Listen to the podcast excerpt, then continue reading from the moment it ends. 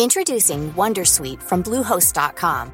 Website creation is hard, but now with Bluehost, you can answer a few simple questions about your business and get a unique WordPress website or store right away.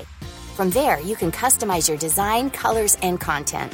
And Bluehost automatically helps you get found in search engines like Google and Bing. From step-by-step guidance to suggested plugins, Bluehost makes WordPress wonderful for everyone. Go to bluehost.com/wondersuite. The Bank of England has become the latest G7 central bank to play into the market's ever shifting view on the outlook for monetary policy. It trimmed economic growth forecasts and warned that the uncertainty of Brexit is limiting both supply and demand. The report was published as a Monetary Policy Committee left interest rates on hold by six votes to two, losing a hawk from last month's vote of 5 3. I'm Michael Hunter, and this is Hard Currency, the FT's weekly podcast taking the temperature of the world's single biggest market. Our guest today is John Wraith, Head of UK Rates, Strategy and Economics at UBS. John, thank you very much for coming in.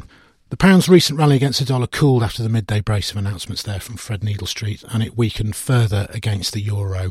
What are you making of the news and the implications for sterling?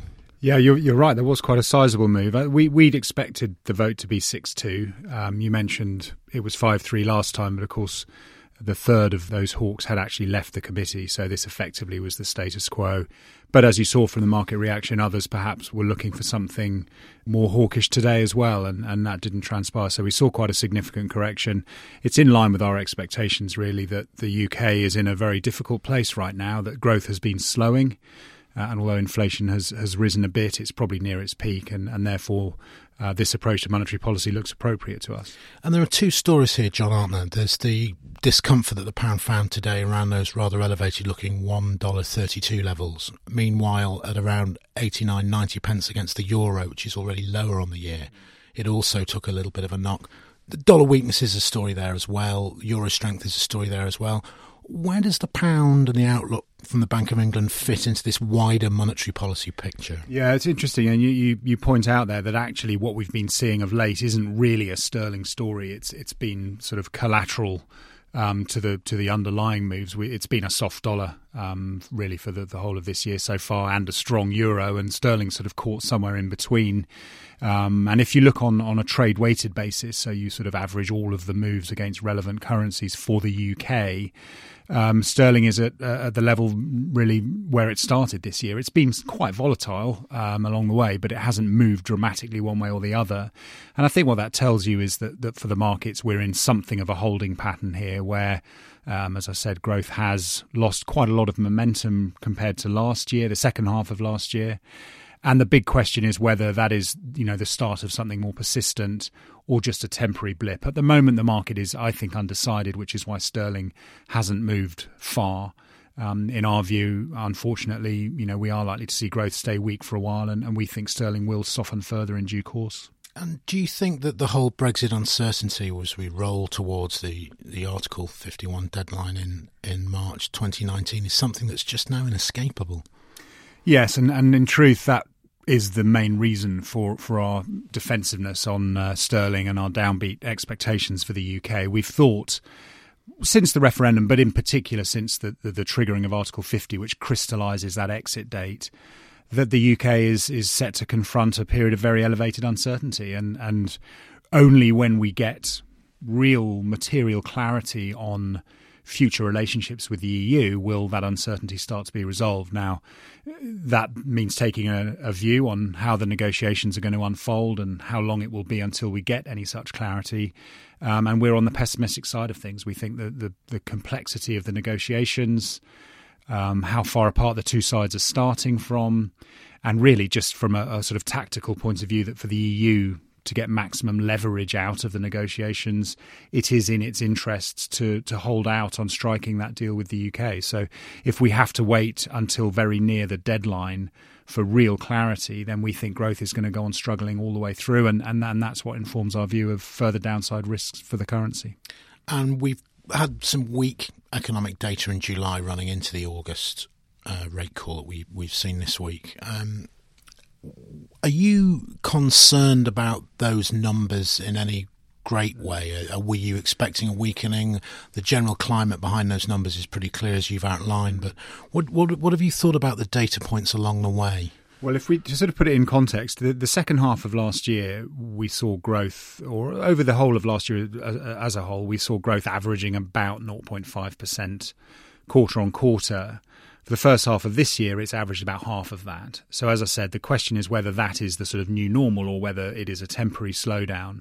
Now, as you mentioned, there have been some some data indicators recently which would suggest that it may well be um, the former, that we may be seeing a, a sort of drop down to a lower level of growth. So, on one level, it doesn't concern us, or, or, at least it doesn't come as a surprise to us because that is in line with our own forecasts.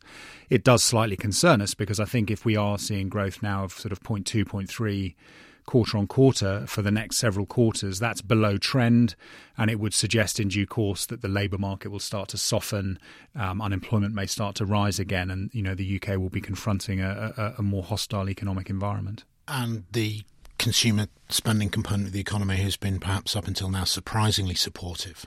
Yes, it has. Um, I mean, the consumer is always such a key component of UK demand. Um, and what's been worrying us for a while is that uh, although inflation's picked up, wages haven't. So we've seen this squeeze on real earnings. We know that savings are at historic lows throughout the economy. Um, so consumers are on pretty thin ice. So I think what's been supporting spending up to now is this rapid growth in consumer credit.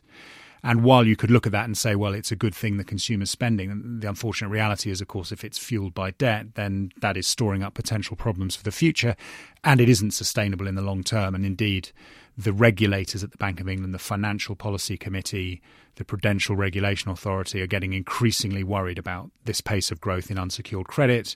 And it's only a matter of time, in our view, until they start to crack down on it with macroprudential measures. So, you know, raising the bar for accessing this sort of credit and, and making sure that banks are very careful about who they extend it to and so on. So, another risk factor there for sterling in an already quite complicated picture, and one yeah. which is going to be quite difficult for us to track. Yes, it is, and and I think um, I mean the consumer credit data is is relatively timely, so we'll know what's happening there. I think what's difficult to predict in all of this, I think we can assume, as I said, savings are low already, debt is elevated and and and um, likely to be um, to a degree cordoned off as a as a source of spending. The big question is around wage inflation. The Bank of England today pared back their forecast, but they still think wage inflation is going to accelerate to somewhere around three and a half percent over the next two or three years. Um, if that happens and if inflation levels off soon, then the consumer may be okay because those real earnings will go positive again.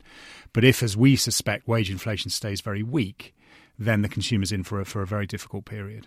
And where does this play in, do you think, in the immediate term in terms of the outlook for sterling around these kind of levels we've seen today? What, what are you thinking for the rest of 2017? Well, we, as I say, think that this, you know, growth isn't going to go backwards. We're not looking at a recession. We're not looking at a sharp um, contraction of any sort. We're looking at just persistently soft growth. Against that, particularly for the eurozone and, and to a degree the US, the UK's major trading partners, we're seeing robust growth. So this is a sort of relative story of UK weakness, and that would suggest, if that is what we're going to see, that that sterling will sort of gradually lose altitude. We're not forecasting a, a, sort of big, sharp fall in sterling, such as we saw around the, the time of the referendum. Um, but we suspect by the end of this year will be around 125, 126 against the dollar from just over 131 at the moment. So a fairly material decline. Um, and the recent losses against the euro are, likely to continue. Um, we see euro sterling now around 90 pence going to about 92 by the end of this year. And of course, as the number goes up there and the euro crosses, actually the pound weakening. It's yeah. more expensive yeah, to buy euros. It's always worth pointing that out. And just generally, before we finish, this shifting picture for the relative outlooks of G7 central banks and monetary policy is one of the big themes for the year 2017. We're looking at the ECB eyeing tapering, the first steps on the road to tightening policy. The rate rise cycle at the Federal Reserve is in place, although maybe a little bit more slowly than we expect. The Bank of Japan is sitting out of the game. The Bank of England is probably in that picture from what we've seen today a little more like the Bank of Japan than anybody else, is it? I mean, is there much they can do, do you think? Yeah, I mean, I think, you know, certainly compared to what we were all used to back before the crisis, eh, you know, for any of these central banks, it's a pretty glacial picture of tightening or less aggressive loosening, of course, in the case of the ECB. Um, but yes, those those other central banks, as you mentioned, the ECB, the Fed, are certainly moving in the direction of tighter or less accommodative policy. Yeah, the Bank of England for us, and then this is is our is our forecast. Monetary policy is going to stay on hold for at least the next couple of years as as Brexit plays out. In due course, these members voting for a hike, we think, will rejoin the status quo and and um, see that that just isn't appropriate at this time, um, and we stay in this holding pattern while, as the, as the governor referred to several times today, we await um, some clarity on the negotiations, uh, some understanding of future EU relationships, and some reaction from businesses, either positive or negative, to those developments. There is no escape for sterling from the ever present spectre of Brexit. And with that, we're at the end of our time. John Wraith of UBS, many thanks for coming in, especially on such a busy day. As ever, thank you for listening to Hard Currency. We'll be back next week. In the meantime, for all the latest news and analysis, keep watching ft.com slash markets and fast FT.